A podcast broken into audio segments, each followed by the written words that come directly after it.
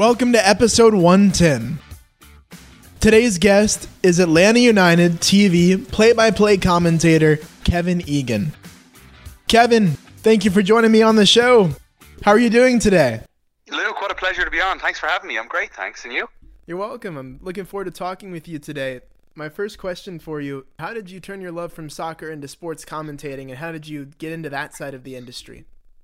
You know, I'd always looked at presenters on television and wondered how did they get the best job in the world? They get to talk about this and get paid and go to these events or have these former players, these legends in studio to chat with. And it was always a pipe dream. I never really thought I could have a chance to do it and earn some money from doing it. But I was playing at a really high level, playing Gaelic football in Ireland, and I tore my ACL, my anterior cruciate ligament, when I was, uh, I believe I just turned 19, and I was in my first year of college. And the doctor, the surgeon at the time, said, "You're going to be out for a year, so don't even think about playing for another year." And I remember that feeling, and I cried. I cried because I was devastated that I couldn't kick a ball again for a year. It was going to take a, you know, it was going to take a long road to get me back to where I wanted to be. But at the same time, I remember thinking, how can I use this time to my benefit? let's turn a negative into a positive. And I said to myself, I was in, I was a freshman in college. I said, let's get in, let's get into a network now, let's work, and then when I finish this course, I'll be in a far, far better position than my colleagues, you know, my my classmates. And what I did was I went to different TV shows and I sat in the audience. So I'd apply and I'd apply again, I'd apply again. I'd ring the place up and they'd say, okay, you, have got a spot on a political show. And at the time it was a political show called Questions and Answers. And I wasn't really following politics. I was 19. I, I mean, I was to a certain extent, but I certainly wasn't getting involved with the um, like the pundits that were up and the politicians that were up on set. There was a lot of people asking questions from the audience, but I stayed out of it. I was there to see how the show was run. I was there to try and chat to people afterward. And I got chatting with the stage manager, a fellow by the name of Johnny, and I said to him, Could I please have, in Ireland, they call it a running order. In the US, here we call it a rundown. And I said, I'm in college, I'm studying broadcasting journalism. Could I please have one? And he said, Sure, I don't care, no problem. And he gave it to me, and on the running order was the telephone number for the director, the producer, the production staff, and I couldn't believe my luck. So I called them all separately on different days and just asked for a contact or any information on how I could potentially get in the door. And I ended up calling the same guy twice, believe it or not. And he was really nice, but he said to me, "Look, you, you you've called me already."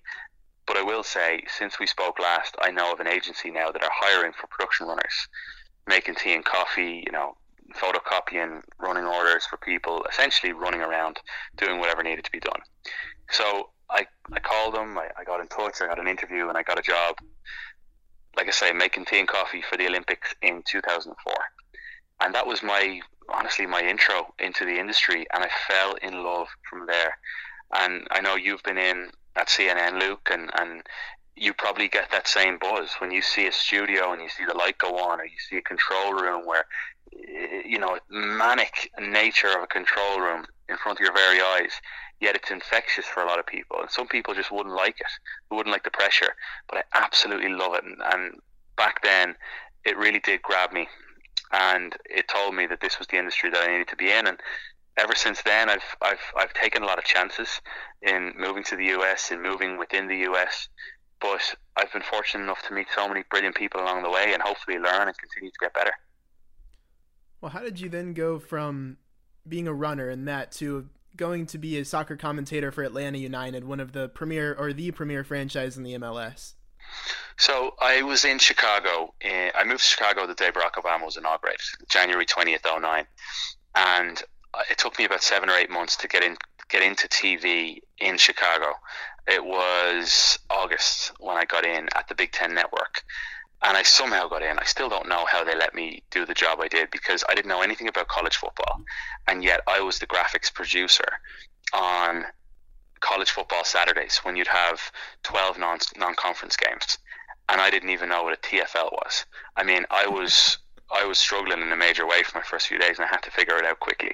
So, anyway, long story short, I I was pushing from within the Big Ten Network to just get better at my day to day job there, but also seek out any opportunity to broadcast for free behind the scenes. And the person that was hiring for commentators at the time, you know, I kept going to him with demo reels and I'd work on it and I'd go back to him with more. And he said to me eventually, after teasing me along for a long time, which I, I still to this day can't stand, he said to me eventually that he wouldn't put an Irish accent on the air. He just wanted an American voice. And I said, okay. I said, well, like that's the most honest you've been with me, which which was fine. So I I went home again. I, I'm telling you, I've cried twice in this podcast. But I went home that night and I was devastated. And my now wife, who was my girlfriend at the time, said to me, you know, and she's soft spoken and quiet, but she said, you know, are you gonna go around him? Are you gonna go through him? Or are you gonna let him win? Like, what's it gonna be?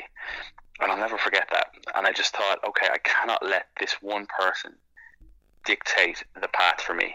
That is not fair. And it's I, I'm better than that. And so I ended up uh, going to my studio boss, who didn't have to work with this other guy, and I said he won't put me on the air because of my accent. I, am okay with that, but is there any chance you'd be willing to give me an opportunity to present and produce a digital show in studio? If the camera crew and the director are all on my side, I'm not going to obviously want any money, and I'll do it before my work hours, so you, I won't get in the way. And he looked at me and he smiled and he said, Dubs, just don't get in the way. Go for it. And that was such a, a blessing. I mean, I'll never forget Quinton Carter was his name at Big Ten Network that gave me that chance, and he just said go for it. He didn't mind, and the reality is, then it turned into a weekly show.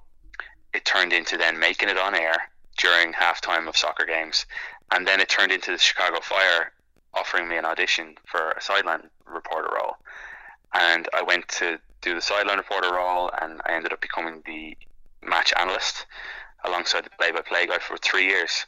And uh, long story short, again, I got an offer to go to beIN Sports to um, in Miami. And when I was at beIN Sports, I, I got my own show, nightly show called The Extra, highlights analysis, a lot of fun.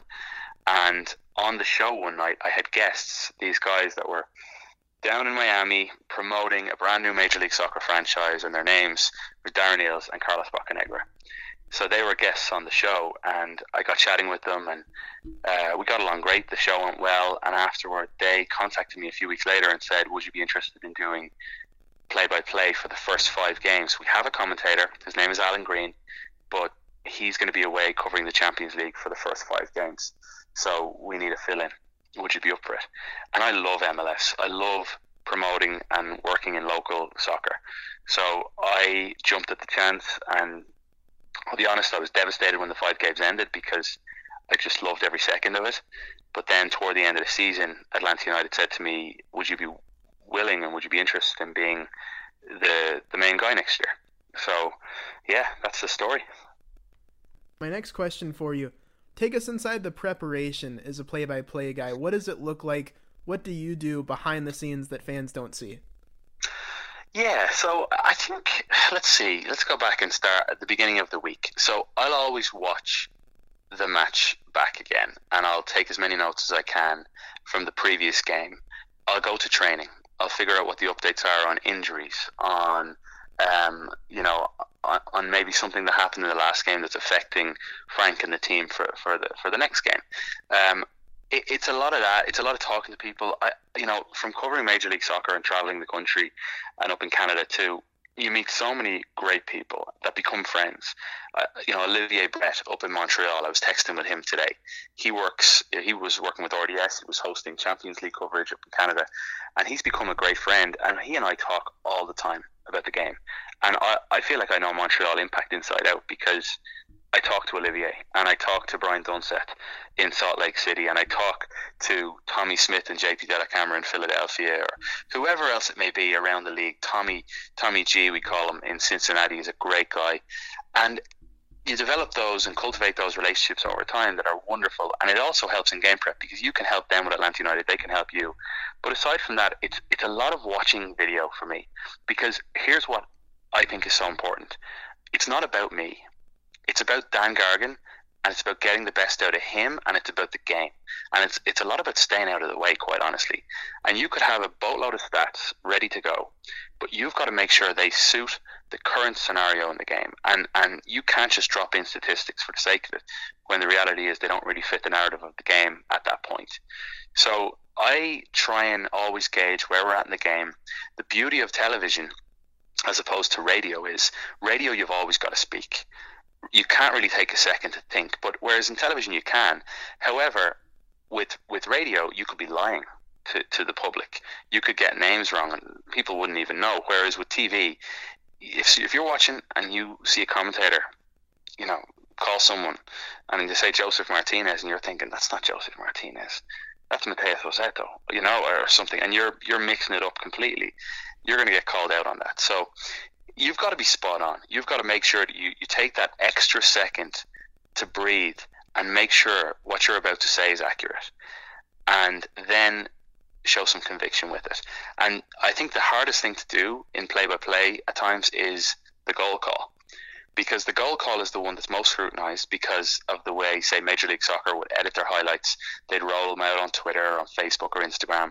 And everybody hears and watches the goal and they hear the goal call. So you've got to simplify it sometimes. You don't want to make it about you. It's about the goal, it's about the player, it's about the moment, it's about the fans, it's about the stadium, and you've got to make sure that you don't get in the way. And sometimes that's a difficult thing to do. Well, speaking of the goal call, is there a favorite play that you've called overall? Is there anything that comes to your mind? I think, quite honestly, the one I'll say is Josef Martinez's goal against Columbus Crew in 2018 at Mercedes-Benz Stadium. It was a 3-1 win. It was the first goal of the game for Atlanta United. The reason I, am picking this one is Josef was on 26 goals going into the game. The Major League Soccer record was 27, held by Bradley Wright-Phillips, Roy Lassiter, and Chris Wondolowski. He could, with a goal, he'd equal those three. With two goals, he'd break the record. So in my preparation in advance, I'm thinking, and, and, and I've started in time, you know, I've started thinking more and more about goal calls and not scripting them, but thinking more about them because you can't just you can't just do it on the spot. And maybe you do sometimes and it works, but sometimes you get stuck and you, you want to have some sort of preparation done in your mind as to if this happens, roughly what's a good thing to say. You don't have to script it, but have an idea. And Josef takes the ball off Julian Gressel just inside the opposition half. He runs at Lalas Abubakar, takes it onto his left foot. And I'll give you a bit of background on it. I had a line written down for Josef. If he scores, this is the line I was going to use. It's the only time I've ever done that in play by play. It's the only time because I hate the idea of scripting a goal call. But I thought, you know what, this is so important. I don't want to mess this up. I want to nail it. I'll write down a goal call. And it was something about Josef Martinez standing on a stage of his own and um, that probably would have been the one actually if he would have broken it. But I had something written down anyway, and he scores a goal from the outside the box with his left foot, not his right, his left, bends it around the defender. The most beautiful goal. Uh, Zach Steffen couldn't get to it, and my goal call script was just thrown out the window. I completely forgot about it. I got lost in the moment, but I said, I believe I said, um, you know, Martinez I said 27 goal record. The Venezuelan has it, and I was so proud of that afterwards because it was so simple. It hit the nail on the head, and then I got out of the way, it, and my energy was I thought was was was fitting of the moment, and then I got out of the way and let the 17s take over. Let the fans have that have their say. Then let Josef's celebration do a lot of the talking, and just get out of the way. And for that reason, I was probably most proud of that one. So one thing that I've read and heard that you've been covering is ELEAGUE events.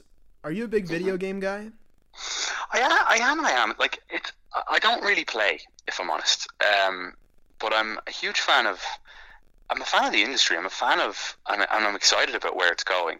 And I got asked to do an event at Turner Sports in 2018, and I was shocked I got asked to do it.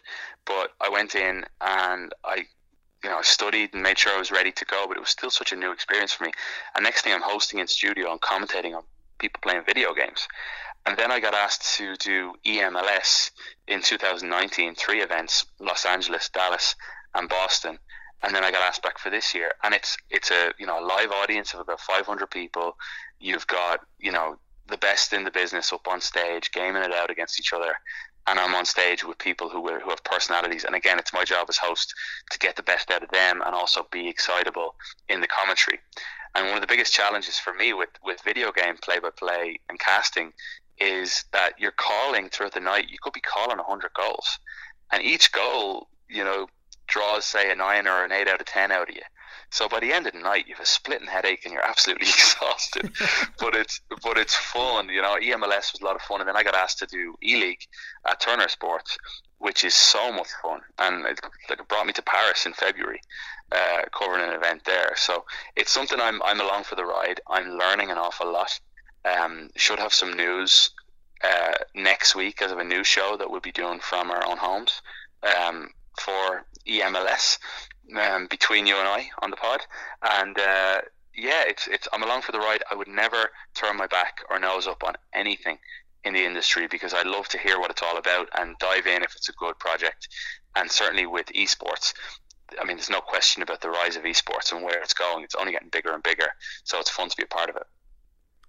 Right. I was going to ask you, what's the biggest difference between a EMLS game or an E League game compared to a normal game? What's the biggest difference from your perspective?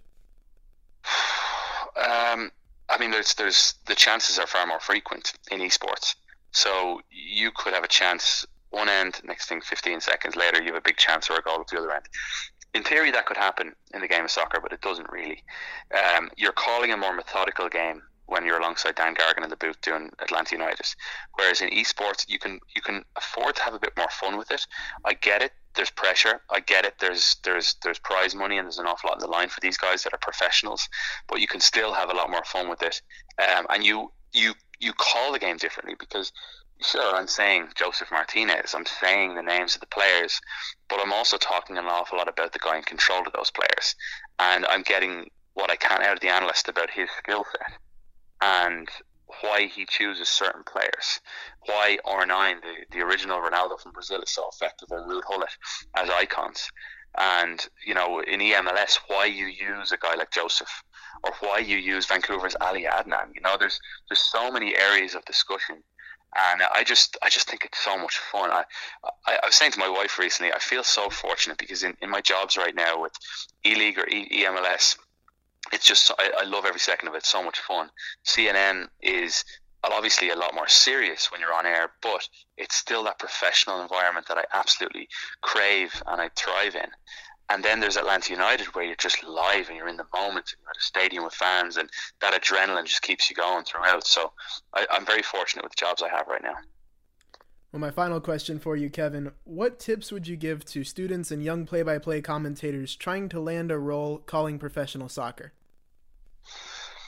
I would say research is more than just game notes.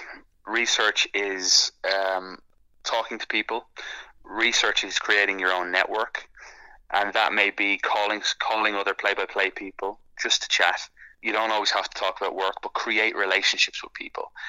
Get in the door. Be willing to make that tea and coffee. You know, at the, at the very bottom, if you need to. Because here's the thing, Luke. You make tea and coffee you're walking into a control room. You're walking into a director's office. You're walking into a talent's office. You're meeting everybody. And then all of a sudden they get to know you. Uh, you don't have that access if you're, you know, a production assistant. You don't.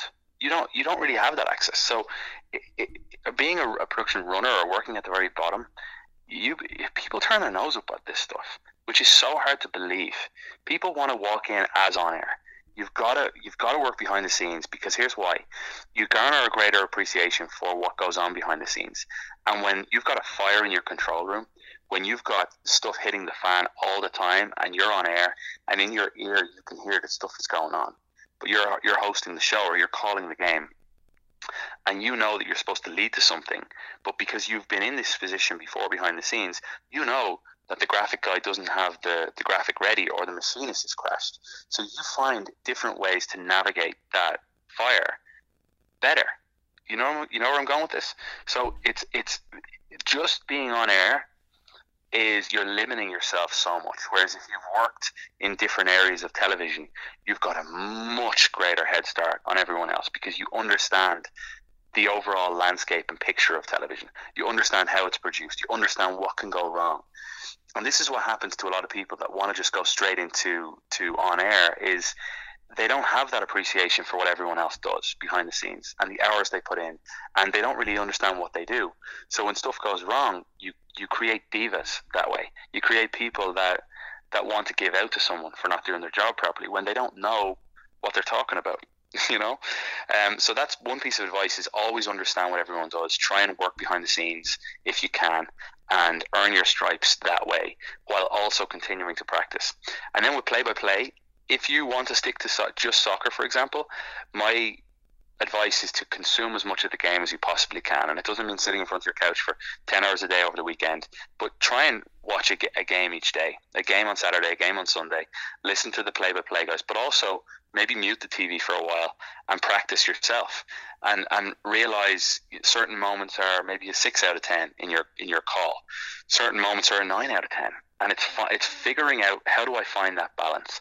How do I find that ability to sing through a broadcast and predict nearly what's going to happen next?